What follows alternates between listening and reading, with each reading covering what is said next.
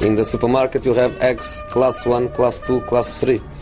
And some are more expensive than others and some give you better omelets. That's the wrong information. Wrong, wrong, wrong information. I didn't say that. That's the wrong information. Do you think I'm an idiot? Wrong, wrong, wrong information.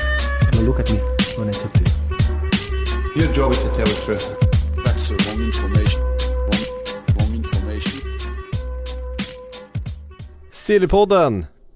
Tillbaks igen, onsdagen den, vad är det? Nionde? Tionde januari 10 januari. Vi är Oss snart, kalenderbitare har koll på det. precis, snart halvvägs in i det här transferfönstret Vi kommer vara i helgen i alla fall Ja, eh, snart, ja det var att ta i, men okej.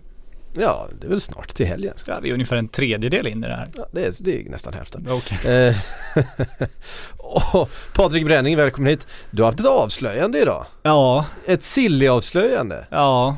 Simon Bank hånade mig för en timme sedan och sa att jag slutat, slutat producera nyheter och blivit för lat. Eh, så det var lite, lite skönt bara av den anledningen att Ja. den ramlade in där. Vad är det som har hänt då? Det är en ny tränare Ja, det är ju Arsene Wengers ersättare. Nej, det är det inte. Det är Hammarbys nya tränare som ju blir eh, Stefan Billborn eh, som är assisterande till Jakob Mikkelsen den här säsongen och eh, han har ett huvudtränaruppdrag sedan tidigare. Det var när han klev in i Hammarby, eller Hammarby, i Brommapojkarna och eh, slutade toksist i Allsvenskan med 12 poäng. Eh, nu ska man väl inte döma honom efter det. Det var väl ett, en, en del eh, hade väl med spelmaterialet där att göra om man säger så. Vad, eh, vad känner du inför den här utnämningen? Är det namnet som bayern supportrarna har drömt om? Nej det är det ju inte. Sen om man funderar varför Jakob Mikkelsen gick så var ju det för att han inte eh, kunde komma överens med Jesper Jansson, deras nya sportchef. Och Jansson vill ju sätta sin prägel på det här Hammarby. Eh, och om man då tänker att han skulle ta in en, en Olof Mellberg eller en Alexander Axén, det är ju två herrar med ganska starka viljor som också garanterat har väldigt, väldigt eh, tydliga idéer om hur de skulle vilja sköta sitt fotbollstränande. Om det då inte riktigt sammanfaller perfekt med Jesper Jansson kan man tänka att det är lättare då att ta Stefan Billborn som finns i klubben. Så kanske inte riktigt är den typen av tränare eller den typen av röst eller den typen av auktoritet. Så att där kanske det finns en, en tydligare lättare för för Jesper Jansson att få igenom sin vilja och sin, sätta sin prägel på klubben. Och, och är det så dåligt då att han tar en, en kille som man kan styra lite? Nej, det är väl det som är bra i så fall kan jag tycka. Eh, jag säger inte att Stefan Billborn är rätt tränare för Hammarby, för det vet inte jag. Jag, jag har inte hängt med i Stefan Billborns ungdomsår i BP eller hans år som eh, chef för Hammarbys akademi. Men vi har ju länge efterfrågat att klubbarna inte bara ska, ska ta in en tränare och sen låta den göra precis som de vill och sen kasta dem ut tränaren. Eh, för att vi vet att det, det är liksom treårskontrakt som mest eh, i allsvenskan och de, de blir bara ett år långa i Stockholmsklubbarna. Så om man då har en sportchef istället som sätter liksom agendan och gör en långsiktig strategi och sätter, liksom bygger klubben efter hur han vill och sen har man tränare som sköter liksom träningarna och det rent taktiska så. Men att, att sportchefen ändå får, får vara den som gör de stora dragen, det känns ju långsiktigt som en bättre idé. Ja, det, vi har ju sett prov på när, när det finns olika viljor i, i, eh, de här, i vissa klubbars liksom, eh, toppar, toppskiktet på de olika klubbarna. Ja. Eh, och det brukar inte alltid le- leda till så bra saker. Eh, Nej, och ska rent, man- rent sportsligt. Nej men så är det ju och då, där får man ju välja då vad, vad ska sportchefen göra och vad ska tränaren göra. Nu känns det som Hammarby när de tog in Jesper Jansson gav honom ganska mycket makt. Det ska inte Mm. bara vara en sportchef som, som hör med tränaren vad han vill ha för spelare och sen försöker förhandla till sig dem. Utan det känns som han har ett, ett betydligt större uppdrag än så och då kan ju inte tränaren ha ett ha ett jättestort uppdrag också utan man får ju välja vart liksom maktbalansen ska ligga. Ja det blir intressant att följa i alla fall. Ja det blir det. Ehm, vi stannar med lite svensk koppling tycker jag. Därför att eh, Alexander Isak eh, lär väl kanske inte hamna i Hammarby just men eh, enligt, eh, om man ska tro Dortmund och tro Sork, eh, sportchefen i Dortmund så finns det en möjlighet att eh, han kommer lånas ut. Och då eh, är det förstås många AIK-supportrar som hoppas att eh, Isak ska lånas ut just till eh, moderklubben ja. Så är det. Sen, sen när, man, när man kommit så långt så har man ju tänkt ganska mycket själv också. För det Sork säger egentligen är ju just att eh, situationen inte är optimal för Alexander Isak eftersom Aubameyang då spelar mer eller mindre hela tiden och 90 minuter hela tiden. Och att Alexander Isak då behöver speltid och att de diskuterar olika möjligheter med hans rådgivare för att komma fram till vad som är bäst. Och han säger också att de gör så regelbundet med alla spelare. Så man kan ju då landa i Vi drar ganska stora växlar Ja här. exakt, vad gör Dortmund? Jo de har sett att deras 18-åriga supertalang inte får spela i klubben. Mm. Det är klart de tänker då vad ska vi göra och så diskuterar man med Alexander Isaks agenter då, men vad, vad är bäst för Alexander då? Och det är väl inte så, det är klart att det känns som en utlåning vore logiskt då när man själv då tar nästa tankesprång. Mm. Eh, och då om man ska ta ytterligare tankesprång så landar man ju i AIK. det kan man ju göra absolut. Samtidigt så hoppas jag att Dortmund kanske har, eh, och Alexander Isak också har lite, alltså jag skulle hellre se en, en Zweite Bundesliga-klubb eh, eller något sånt så man ändå stannar i kulturen i, liksom i landet. Mm. Och jag tror att det är bättre än att vända hem till AIK för att få utveckling på det sättet. Eh, ja verkligen, så får vi se här. Aubameyang lär ju det är inte säkert att han är kvar januari ut heller. Nej det, det är Det det som pratas är om Kina rätt mycket just nu. Ja det har ju liksom blivit lite, det skaver lite i Dortmund också där de andra Mm. spelarna har blivit lite, lite, lite irriterade på Aubameyang och de eh, fördelar han får. På träningslägret nu när de åkte till en varmare destination tog han ju med sig, vad var det, morsan och två brorsor och han hade med ha- halva släkten där på spelarhotellet. Det var liksom bara han som fick göra det. Samtidigt går han in och är, är tokbäst i träningsmatcherna när de spelar där så det, det blir en balansgång men ja, men han ska ju flytta om det blir, det mest troliga känns fortfarande att det blir till sommaren. Eh, och det finns väl också alla anledningar för, för Dortmund att kanske ge Isak en, ett halvår någon annanstans och, och komma i form och spela upp sig och, och, och sen till sommaren får han konkurrera med ett nyförvärv då om anfallsplatsen. Det känns väl som en logisk fortsättning på det där. Ja. Eh, En annan spelare som har eh, haft ett eh, kämpigt i Dortmund är André Schürrle. Ja, kan man Så- säga. Ja det kan man säga.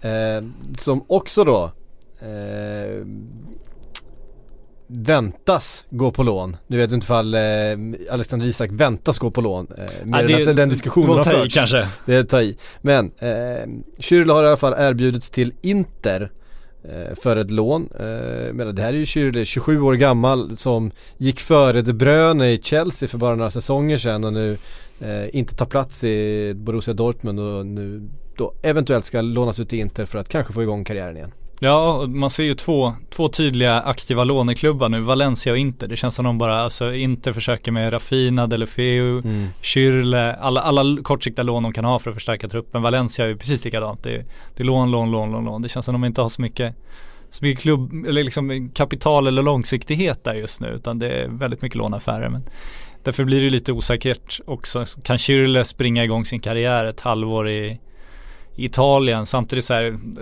det rådet man brukar ge att komma hem och börja om men det är precis det han försökte göra i Wolfsburg och Dortmund och det har ju inte Mm. gått heller så att ja det, det är väl bara chanser vid 27 27 års ålder antar jag det, det är inte så att han kan liksom ta ett för långt steg tillbaks för att börja om för då, då är han 30 år innan han är igång igen så att ja varför inte Ja, någonting måste ju hända. Ja och han har väldigt lite att förlora nu också. Alltså det, det är ju, i, I hans fall, så hade han varit 21 år då hade jag tyckt att en utlåning till inte var jävligt dumt. Men nu när han är 27 och han liksom, ja det är ju sista chansen. Det är sista stora kontraktet snart. Det, Ja. Man måste ju komma igång. Så att, ja, varför inte? Ehm, vi pratar då Inter på andra sidan eh, Milano så har Milan inte haft sin bästa säsong trots att man investerat tungt i sommar. Fast man lånat tungt. lånat tungt. Pengar. Den eh, mest Ja, Bonucci var väl den, den mest prestigefyllda Ja, eh, värvningen men i, efter Bonucci så var det väl André Silva som eh, eh, var liksom den stora eh, dragplåstret eh, förra, eller i sommar silly season i, i Milano. Har inte eh, gått sådär jättebra. Ah, Han har inte riktigt ah. fått chansen. Han verkar inte må så bra i Milano just nu. Nej, han är väl inte ensam om det heller om man säger Nej. så. Eh, Det är ju så, men det har ju också dragit igång då spekulationer. Min favorit här är ju då att Wolfs, eller eh, inte Wolfsburg, Wolverhampton ska ha lagt ett bud på 36 miljoner pund på André Silva. Eh, och vi vet ju alla vem som är sportchef i Wolverhampton just nu. Eh, ja, det är den gode Jorge Mendes. Ja, Sen har, har ju då sportchef Mirabelli uttalat sig och Jogo och sagt att eh, André Silva har en eh, lång framtid i, i, i Milan och han är inte alls på väg någonstans och sådär men eh, också pratat om Everton som skulle kunna lägga ett bud och det, det är väl lite osannolikt att om rätt bud kommer in så skulle han kunna lämna ja det känns som att han själv så. skulle, skulle vilja lämna i det här skedet. Ja, det känns inte som Milans liksom, den som satte ihop det där bygget med tanke på hur de värvade i somras, är inte någon som suttit och ri- ritat på en femårsplan och tänkt vart ska André Silva in i det här liksom klubbbygget, utan det är ju någon som har med väldigt, väldigt nyrika fickor gått ut på marknaden och bara kastat pengar omkring sig och, och väntat och bara kolla vad som, vad som nappar liksom. Eh, och André Silva nappade och då tog de honom. Eh, att, ja, Kan, kan det vara så att André Silva har Mendes som eh, agent? det kan ju vara så, det känns ju väldigt logiskt om det där ryktet kommer. Det är ju helt sjukt om han köper sin egen spelare. Alltså, det, på tal om tapping up. Ja, det är liksom det, det blir så jävla konstigt det här. Alltså, välkommen till den moderna fotbollen. Ja men alltså, det är ju en sak att en eh, agent företräder många olika klubbar och att han har för täta dialoger med vissa, vissa mm, spelare och klubbar och så vidare. Men, men att faktiskt vara uttalat sportchef i en fotbollsklubb samtidigt som man företräder en massa spelare i andra klubbar. Det är jättekonstigt. Ja, nej, jag håller med. Jag tycker allt är jättekonstigt. Jag tycker det är konstigt att du kan sätta dig i en förhandling som agent och ha ett avtal med den ena klubben med spelaren och med den andra klubben innan du ens börjar förhandla. Jag tycker allt det här är bara eh, sinnessjukt. Så att det är ju bara ansluta. André Silva, agent, Justifute. Ja, det är Jorge Mendes. Jajamän. Han är ju portugis så att det var ju en... en Ja, det är ingen vågad gissning så, nej. Nej. Eh, så Och det är inte så att eh, Jorge Mendes skulle hitta en, en Mino Raiola-spelare i behov av en ny klubbadress till sitt Wolverhampton direkt utan han, eh, han eh, håller sig nog inom sina egna där. Wolverhampton som ju av allt att döma kommer gå upp eh, till Premier League till nästa säsong. Eh, värvade ju osannolikt i, i somras redan. Ehm, Hur lyckades de med det? Ja, hur, hur gick det till? Eh, och vi, alltså eh, Wolverhampton blir rätt intressant att följa i sommar om de säkrar ett Premier League-kontrakt för att eh, pengar finns ju och kontakter finns det eh, dessutom. Ja men det är det som är så vidrigt nu när liksom agenterna verkligen styr marknaden. Det, alltså, det här är ju inte, ja men om han nu är sportchef i, Wolves, eh, hur Mm. officiellt eller inofficiellt nu är, så är ju liksom, han var ju sportchef i Monaco också inofficiellt. Mina Raiola var ju sportchef i Milan inofficiellt, var det i PSG inofficiellt, är det nu i Man- Manchester United inofficiellt. De har ju liksom sån sinnessjukt stor makt och det blir ju Men han var ju offi- off- märkligt. officiellt sportchef Ja, i. Wolves. Det är lite, det är det som är så udda. Ja, äh, det är så sjukt. Men det är ju ingen som vill liksom ta tag i agentbranschen. Det är för jobbigt för Fifa. De har fullt upp med att lyfta sina 2,3 miljoner i årslön i, i huvudstyrelsen där när de ska träffas tre gånger kommande året. Det är Mm. ändå en bra. Och då har jag inte ens räknat ner deras liksom eh, resekostnader och annat de också får. Så det är fullt upp i Fifa. Eh, och de vill inte ta i sådana här, såna här snuskiga, jobbiga frågor som att styra upp fotbollen. Det har de fan inte tid med där. Nej, det har de inte. Eh, mitt favoritrykte den senaste dygnet Det var inte det där alltså. Ja, och det, det, det är också väldigt kul men, men, men nu fick jag syn på vad jag hade skrivit här. Det här tycker jag är jätteroligt. Det är alltså då Du som här- Jan Guillou, du skrattar åt dig själv nu. Det är Ja. det du gör. Ja, Vad Eh, gjorde Jan Guillou när han hade läst ut sitt, om det var hans senaste mästerverk? Vad gjorde han när han hade satt punkt för sista raden? Jag vet inte. Han grät åt sin egen briljans. det är ändå fantastiskt. Eh, han är ju, han är ju magisk. Han Ja, är, är det magisk. finns ju ingen annan som, som Jan Guillou. Det är ingen annan som kan återberätta det helt ärligt säga att ja, jag grät åt min egen briljans och, och liksom stå för det och ändå komma undan med det. Ja, det magiskt. Ja, jag jobbar ju ibland på, på bokmässan med, för Aftonbladet här. Vi har ju en stor monter där och brukar ju Jan Guillou förstås stå och prata om sina böcker. Jag har aldrig sett någon stå i en timme och hålla monolog om sig själv i tredje person. Eh, helt, helt själv med en mikrofon och prata om sig själv i tredje person i en timme. Han är, han är litteraturens Emanuel Adebayor. Det är helt otroligt. Det är en, en, fantastisk förmåga. Ja, absolut. Eh, Men ryktet som jag skulle komma till var att eh, Luka Modric nu ska ha eh, ombetts ge upp sin nummer 10 eh, åt Harry Kane som eh, Real Madrid ska försöka locka över till sommaren med ett monsterbud eftersom man är väldigt stressad över Barcelona. Dels att de då eh, har sprungit ifrån dem sportsligt den här säsongen eh, men också värvningen utav Coutinho ska ha stressat eh, Real Madrid-ledningen och nu är det ju då, det är två namn som har nämnts, det är även Mohamed Salah då. Eh, men Harry Kane vill då ha sitt nummer 10 och eh, Luka Modric har då ombetts att eh, ge upp det här numret som han har haft i 5-6 säsonger nu. Hur länge sedan var det han lämnade Spurs? Var det fem år sedan? Något sånt. Ja, Eh, ska vi riva sönder det här nu? vi kan, men vi kan, kan vi inte suga lite på Nej det? det tycker jag inte. Jag tycker vi bara kan trasha det här med en gång. För det är ju Diario Gol som liksom har kommit på det här eh, Kane-ryktet. Och det, det är Don Ballon är dålig, Diario Gol är, är, är marginellt mycket bättre. Det, det är rent på också. Så det där, det där köper jag inte för en sekund.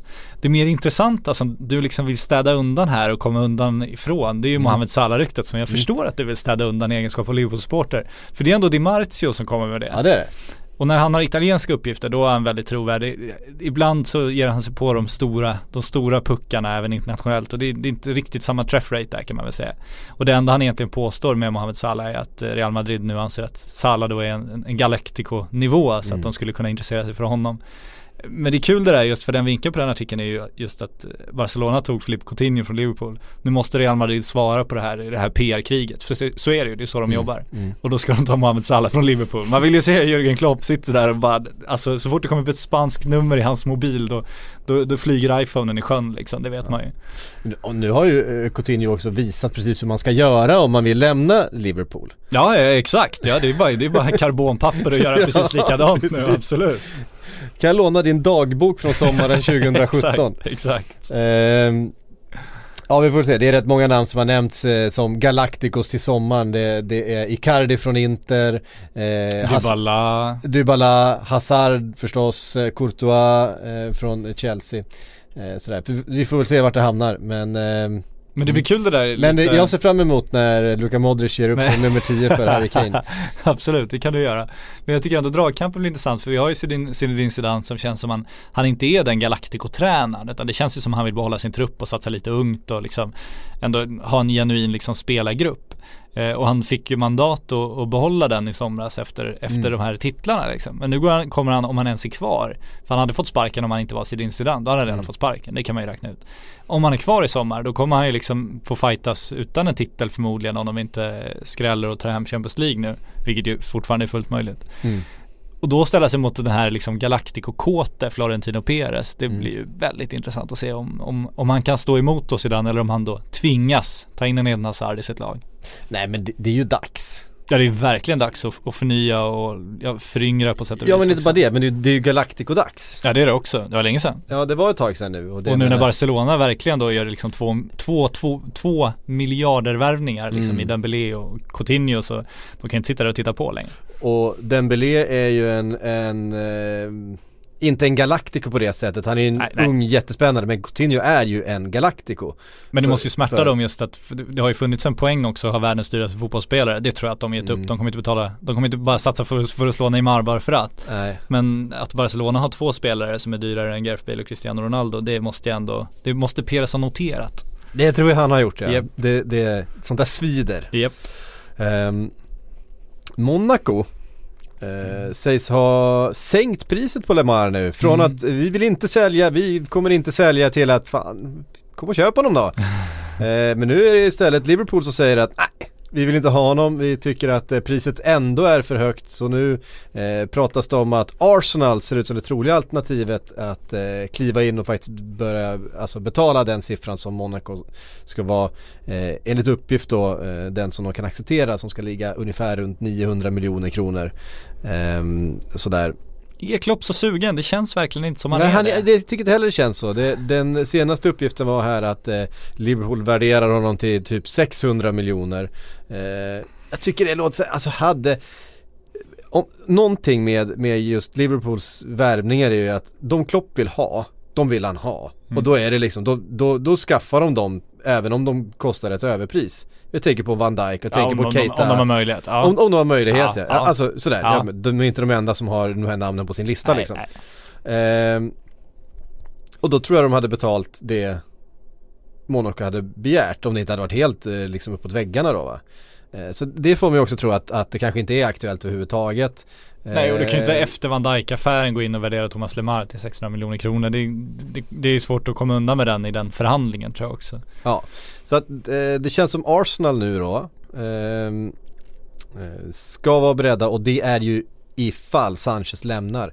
Vilket då också leder till tanken att ja, det känns kanske ännu mer troligt nu då att Sanchez lämnar redan i januari. Ehm, och då är det ju Manchester City som det handlar om. Ja, det känns som det är Manchester City det handlar om. Vi har ju fortfarande de här härliga uppgifterna från i somras att, att Sanchez genomgick en läkarundersökning för Mm. Manchester City ifall det Mm. skulle, skulle lösa sig där. Som ju vi hade och jag tror fortfarande på dem eftersom jag vet hur de, hur de eh, Ja vi, vi, kom vet, till. vi vet ju vart de kommer ifrån. Ja, det, det var inte något påhitt och det var Nej. verkligen inget, eh, det var bra, bra uppgifter. Ja, verkligen. Så att eh, jag är rätt säker på att han sen dess också är helt överens med Manchester City. Det känns ju verkligen så. Eh, och då blir det intressant om Arsenal tar Lemar, är det en tillräckligt bra ersättare? Det får vi se, de är ju desperat behov ändå av att visa att de, de liksom växlar upp. Sen undrar jag vart Chelsea hamnar i det här, för att eh, Antonio Conte var ute idag, eh, vilket är spännande, och sa, och pratade om van Dijk då och sa att ja, men vi, var, vi var absolut intresserade av van Dijk, men vi har inte möjlighet att betala den summan för honom som Liverpool gjorde. Och de kunde betala den då, sa han, eftersom de sålde så bra också, eftersom de sålde Coutinho så dyrt. men det blir ju spännande, alltså det, någonstans ruckas ju den här gamla hedliga ordningen av att, att Chelsea har väldigt mycket pengar här för att helt plötsligt budar Liverpool bort Eh, Chelsea från en spelare. Helt plötsligt ska, ska Arsenal in och ta en, en kille som värderas så högt som Thomas Lemar gör samtidigt som Chelseas tränare sitter och beklagar sig över att han inte har råd. Det, det har ju hänt någonting här. Eh, ja det har det gjort och ehm, det Chelsea har gjort att de har plockat in en, en skadad Ross Barkley för 15 miljoner. Ja, en affär som nu är polisanmäld av Liverpools borgmästare för att han ser det som bedrägeri. ja. ja, vi måste vi, vi, måste, vi hade ju ett möte. Liverpools borgmästare är ju eh, stort Everton, ja. stor Everton-supporter. Joe Anderson. De hade ett sånt här eh, shareholders meeting var det väl va, igår med, med media. Vi, vi, vi kör den eh, nu direkt. Där bland annat Moshiri, nya ägaren i Everton, höll låda kan man säga. Det kan man säga. Uh, han passade på att kasta all skit han hade på Lukaku som då uh, Uh, han är, enligt Moshiri då skulle ha blivit erbjuden ett superkontrakt vilket det också vi, vi vet att han blev och tackade nej till. Men uh, anledningen som Moshiri uppgav i, igår då uh, att Lukaku skulle tackat nej till det här var att han hade fått beskedet genom voodoo att han var tvungen att lämna. Att han Hans inte mamma skriva. hade fått det under sin resa i Afrika var det väl. Afrika tog han med väldigt svepande pensel och fått voodoo-beskedet. Ja, du, ett voodoo-besked om att han, eh, det var dags att lämna nu och inte skriva på det här kontraktet. han skulle skriva på för Chelsea var voodoo-beskedet. Ja så var det till och med, ja. Eh, Så så blev det ju inte. Nej och det finns en väldigt härlig uppföljning från The Times eh, som nu hävdar att Lu- Lukaku då eh, överväger att polisanmäla. Även, polisen ska in här också, då Moshiri för att, ja för att han, han är ledsen och arg. Och han är katolik, han, han, är, han tror inte på voodoo måste han nu ut och, och, och säga. Och det, det skriker alltså det är kul det här, det är ju det. Men det finns så mycket underliggande rasism här så att det, Ja. fin, det, sak, det liknar ju ingenting annat. Romelu Lukaku, eh, landslagsman för Belgien, eh, påstås att han då, hans mamma tror på voodoo under en resa i Afrika. Alltså det finns så mycket skit här så att det, det är ju så skrämmande att, att det ens kan uttalas de här orden. Eh, det Han var- hade ju inte sagt så här om liksom, eh, om någon Ross Barkley. Nej, hans, hans Nej. morsa var på semester i Afrika och liksom, alltså, ja, Nej, det, det, är- det, väldigt är- låg nivå. Det är väldigt låg nivå. Eh, De passade också på att ta upp den här statistiken med eh, Lukakus mål. Om man hade tagit bort dem hade vi ändå slutat sjua. Ja. Så de tog bort hans mål. Ja, exakt. Han känner inte att laget har försvagats då. Nej, inte ett dugg.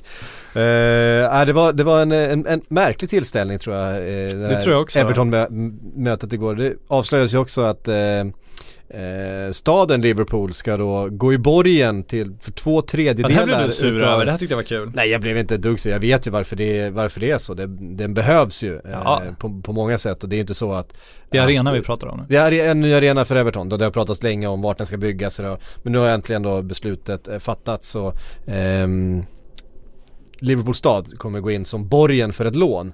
Eh, Så det är inte så att Liverpool stad bara helt och hållet finansierar den här, eh, den här arenan åt Everton som ju också har ganska mycket egna pengar. Ehm, Så så är det inte. Men det var en uppgift som kom fram under samma möte igår i alla fall. Men kul med borgmästaren för att återvända till det, den här Mm. polisanmälan. Det är ju en, en helt sinnessjuk affär Ross Barkley egentligen. Det kommer ju fram fler och fler detaljer nu. Dels så var de överens med Chelsea i somras men affären Ross Barkley ska då ha dragits Mm. Han ur stoppa- han affären. stoppade han stoppade själv affären. själv då. Eh, delvis eftersom han blev skadad men av anledningar som den här borgmästaren då undrar vad det berodde på. Då skulle de då betala över 300 miljoner kronor om det var 380, 360 något sånt där. Ja, tre- 35 miljoner pund.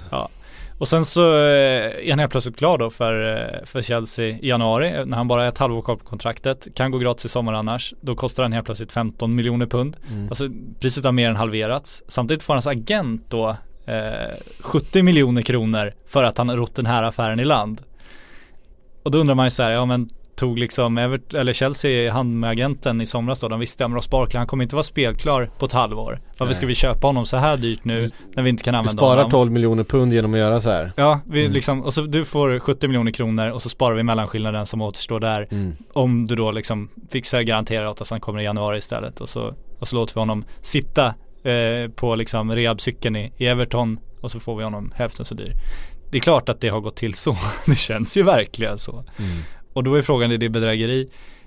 Det får väl polisen utreda. Det får de väl, ja precis. Det ska bli intressant att se vad de kommer fram till. Det är inte, de kommer nog inte ens ta i det där. Men det är, det är fr- fruktansvärt smutsigt gjort får man ju säga. Samtidigt som Alltså hade jag suttit i ledningen i Chelsea och ser mitt potentiella nyförvärv bli skadad på det sättet Då hade jag inte köpt honom heller eftersom man hade kunnat ha de här utsikterna Däremot så hade jag kanske inte mutat hans agent med 70 miljoner kronor Samtidigt så är det så fotbollen fungerar idag och då vill man ju, men vem ska styra upp det? Jo men det ska Fifa göra som ska ta hand om, om, om agentmarknaden och då, då var vi där igen så att Ja, precis. Det är fullt upp vid Genèvesjön redan Jotterna ska, ska liksom sättas i vattnet, drinkarna ska drickas, Sepp Blatter ska ha sin glassdessert. Det är, det är mycket att göra. Mycket att göra. Mycket att göra.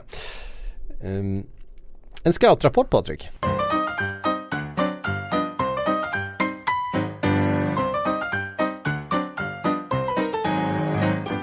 Ja, det här har jag sett fram emot. Ja, jag hade utlovat en scoutrapport. Jag ställde en fråga sent igår kväll på eh, Twitter vem ni ville eh, att vi skulle ta en liten extra titt på. Det var många som hörde av sig om Malcolm, den unge brassen i Bordeaux som eh, ryktas framförallt till Manchester United. Nu kom det uppgifter igår om att eh, Manchester United har eh, inte sitter i några förhandlingar om Malcolm just nu, att det kan bli aktuellt till sommaren. Eh, samtidigt kom det nya uppgifter via Sky Italia, varför de nu skulle ha uppgifter om en brasse i Frankrike. Men de brukar vara rätt trovärdiga, Sky Italia, om att eh, Arsenal faktiskt sitter i förhandlingar om Malcolm idag. Ja, då ska träffa hans agenter. Ja, de ska Ja. träffa hans, men i alla fall att de, de är Ja, där de, och de är där och, de är där och nosar. Ja, absolut. Eh, och det är ju en otroligt intressant spelare det här. Det är ju en sån där Alltså en sån där spel, spelartyp. Han är rätt liten, 1,71 lång bara. Ehm, sådär 69 kilo tror jag han stod i hans eh, spelprofil. Eh, det vet man väl inte, det det är väl dagsform också gissar jag. Men det som är väldigt intressant med honom är att han är inte ens 21 år fyllda och han har redan spelat över 150 senior A-lagsmatcher. Eh, först då med Corinthians och sen då med Bordeaux. Det är ju oerhört mycket i hans Då är man ålder. bra på att välja klubb kan man säga.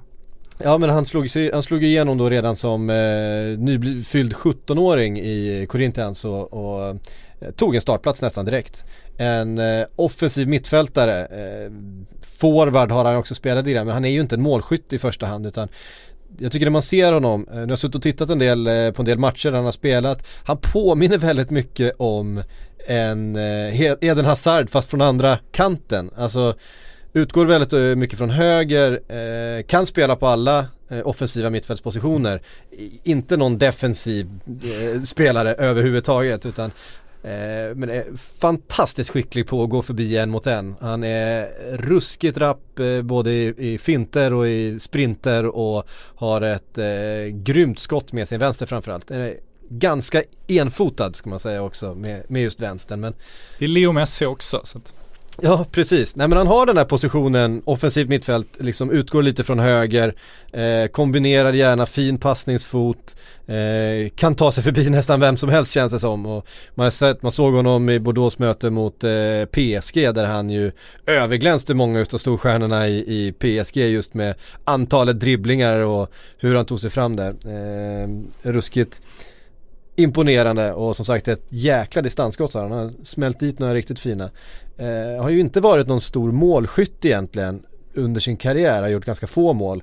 Men just den här säsongen har han faktiskt smält dit sju bollar på 20 matcher. Vilket är helt okej från, eh, från den positionen han har. Det känns som att han har lagt till mer eh, den delen utav eh, eh, ja, den delen till sitt spel. Så att det är väl också gjort att en del har fått upp ögonen ännu mer för honom. Det är klart att i en sån offensiv position som han ändå brukar utgå ifrån eh, så behöver man bidra med i alla fall 10 mål per säsong någonting. Det tror jag man känner i storklubbarna. Det är väl det är ju det som är det stora frågetecknet alltid har varit kring Eden Hazard.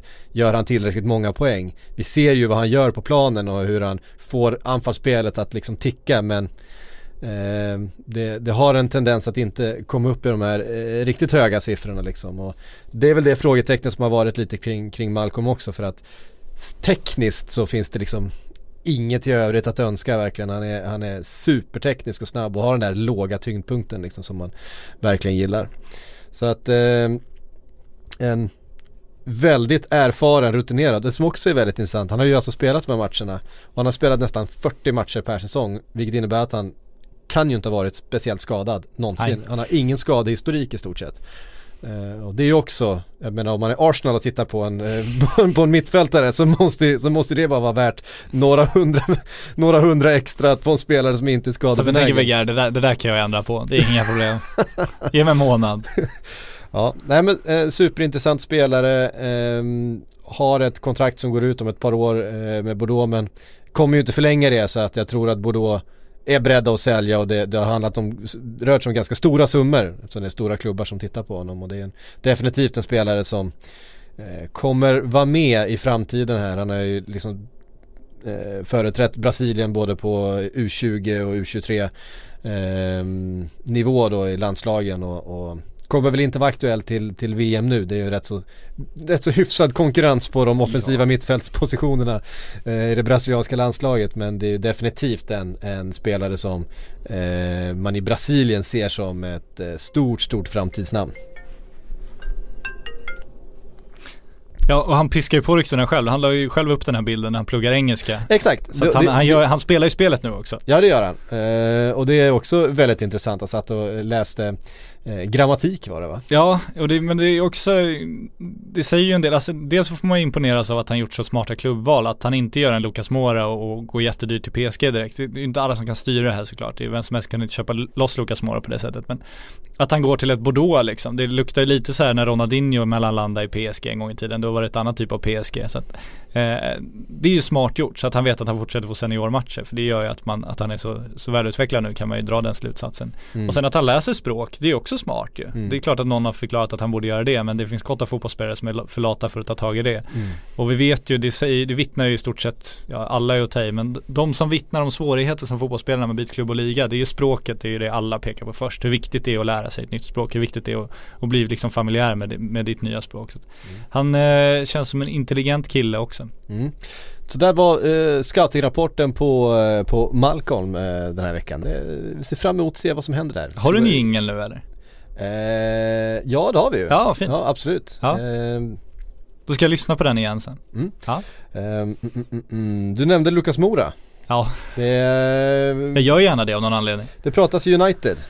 Ja, det pratas, det pratas väldigt mycket och det känns ju som det finns någon som vill att det ska pratas väldigt mycket och det känns som den personen är Lukas Mora. Mm. Alltså frågan är, jag tror att United nog överväger om det finns en plats som det är lönt att ta in honom. De, de, de har ju honom om de vill.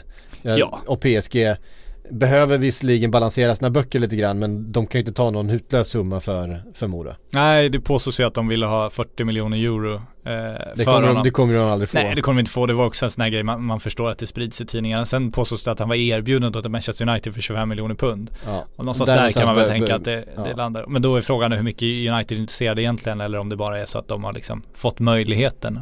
Men samtidigt så ser man ju Är det värt att ta in honom kanske på speltid för Rashford eller Ja men för någon annan ung spelare som eh, man vill satsa på? Ja men det, det kan jag ändå tycka att det kan finnas en poäng här för att det, du får inte så många möjligheter i januari att få in en spelare som ändå bör kunna vara med och konkurrera.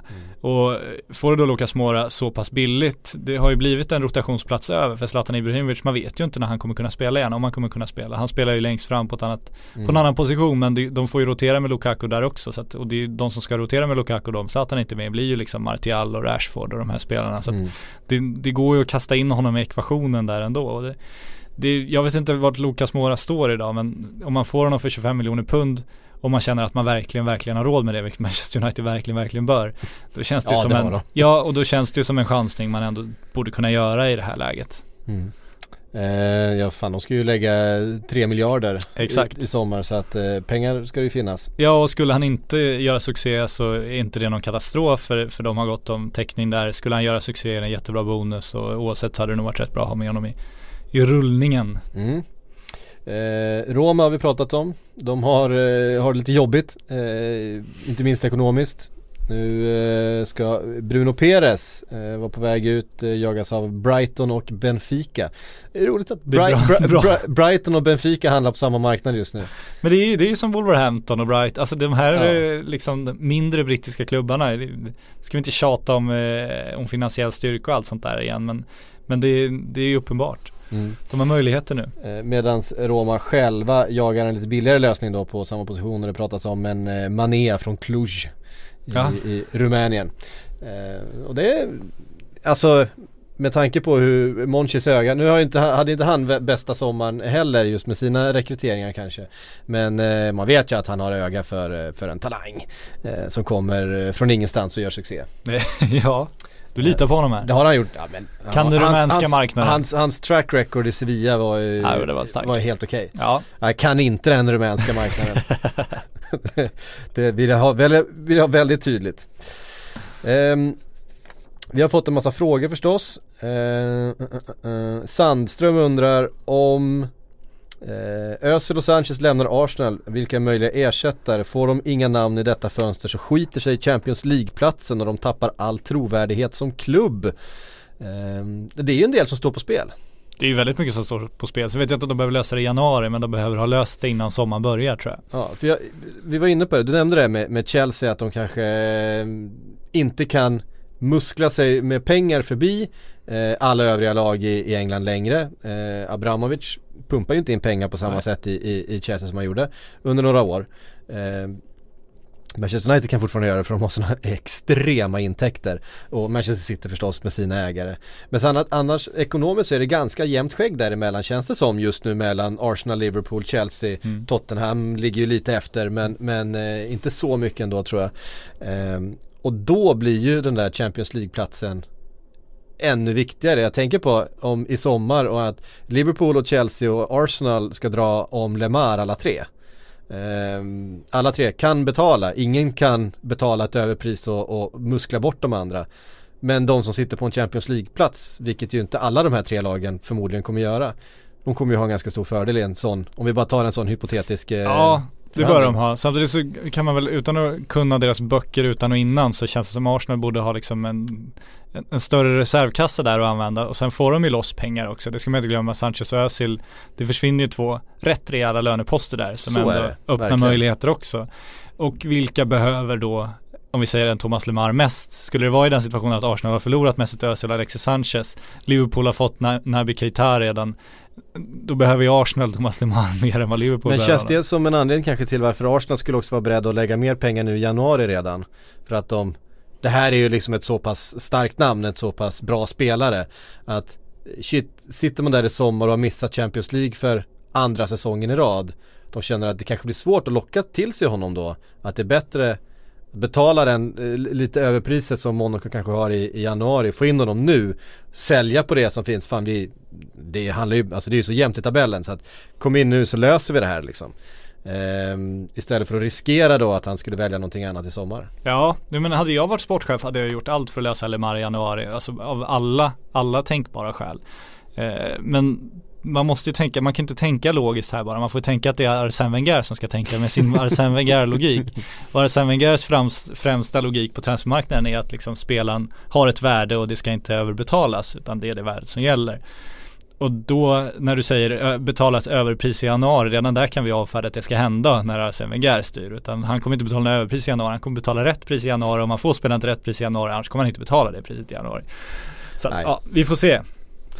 Stora problemen hos Arsenal ligger ju kanske inte i, i eh, det ekonomiska heller eller i, eller i spelarmaterialet. Nej, ligger ju någon annanstans. jag att spelar det material behövs. till viss del kanske. Ja. Men, men, ja, men grejen med Lemar också är väl att Arsenal ville verkligen ha honom i somras om man ska tro alla rykten. Men han, Mm. han påstås ju ha velat till Liverpool och oavsett om Liverpool har honom eller inte så känns det ju inte som han är jättelockad av Arsenal i alla fall. Och det är väl ett, ett, ett ganska stort problem minst sagt. Vilket är lite märkligt, man tycker Mon- Monaco-kopplingen och Wenger och du vet och fransmän och eh, det Samtidigt hela, det- ser han ju vad vi ser liksom. Alltså han ser ju ett Arsenal i problem. Han ser ett Arsenal där Mesut Özil och Alexis Sanchez kanske flyr. Han liksom, det, det, dels, ja, det öppnar ju möjlighet för honom att komma in och bli en bärande spelare direkt. Mm. Men samtidigt så finns det ju frågetecken kring vart Arsenal står om några år. Så att, ja, jag vet inte hur mycket tränarsituationen påverkar heller. Hur, hur länge sitter Ar- Arsene Wenger kvar? Hur resonerar Lemar kring det? Ja, Ja, Elias Berggren undrar vilka svenskar skulle behöva flyttas i januari för att få chansen att ta plats i VM-laget? Ehm, Alexander Isak eh, pratade vi lite grann om innan här. Han är väl inte kanske superaktuell för VM men han skulle ju kunna vara med på en Theo Walcott-plats. ja men alltså om, Om han, han, får ett bra lån så kanske och får rejält med speltid inför så. Ja för så långt är ju inte språnget till VM-truppen. Alltså, Alltså anfallsbristen är ju uppenbar. Ja den är ju det och skulle Alexander Isak explodera i vår och göra liksom bra ifrån sig i en toppliga då, då är han ju nästan inne liksom. Det beror på såklart vad John Guidetti gör och vad Isak Kiese gör men, men det är de man konkurrerar med och John Guidetti sitter på bänken i Celta Vigo och är utlånad till Alaves. Vi vet inte hur han kommer göra i vår. Isak Kiese spelar liksom ett, ett sämre lag i den belgiska ligan och har inte imponerat jättemycket i, i, landslaget även om han är en Jan Andersson favorit. Så det är ju inte, språnget är ju inte så långt från Dortmunds bänk till att knalla om dem då utan eh, han har väl alla möjligheter i så fall. Sen Panathinaikos-svenskarna ska ju, måste göra någonting. Eh, Niklas Hult gör ju vad han kan nu. Mm. Eh, han har ju stämt klubben. Det går att läsa ett bra dokument av kollega Micke Wagner om, om Panathinaikos uppgång och fall. Läs det. Och sen eh, Oskar Hiljemark pratas det ju, det var ju kul, det kom ju Malmö FF rykte där och alla började dregla, titta på gamla u bilder med Hiljemark och Lewicki i, i u landslaget tillsammans och sådär. Men Samtidigt om man ska tro de enda ryktena som finns som är trovärdiga, det har någon svenska fansida som bara kastar upp Hiljemark till sin ryktesbörs tror jag. Mm. De enda ryktena jag har sett är ju att han ska tillbaka till Genoa, att de förhandlar om det. Och det känns som Hiljemark har större erbjudanden än, än Malmö FF trots allt. Ja, det, det måste, alltså Det borde han verkligen ha Det borde han verkligen ha, jag ja. menar han, han hade ett par riktigt bra säsonger i Italien ju ja.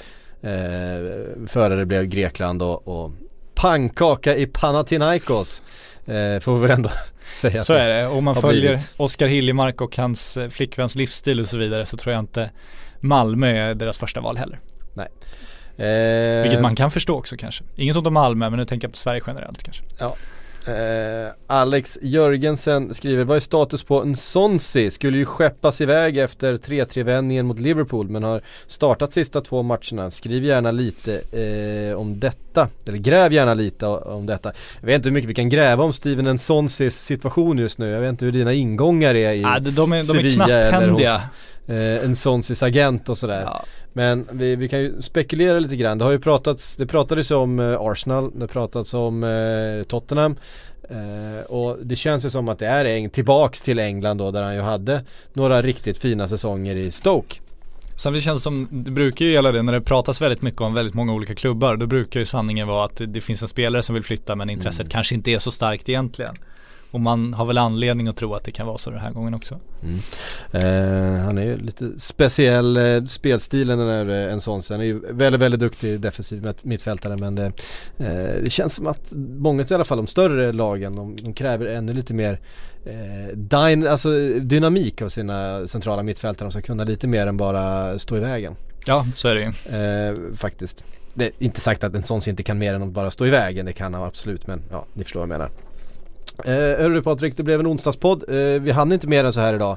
Eh, tack för att du kom hit, tack för att ni har lyssnat. Eh, vi är tillbaka väldigt snart igen. Trust, trust, trust never Nazi. För mig är clear. No eggs, no honey. För mig är clear.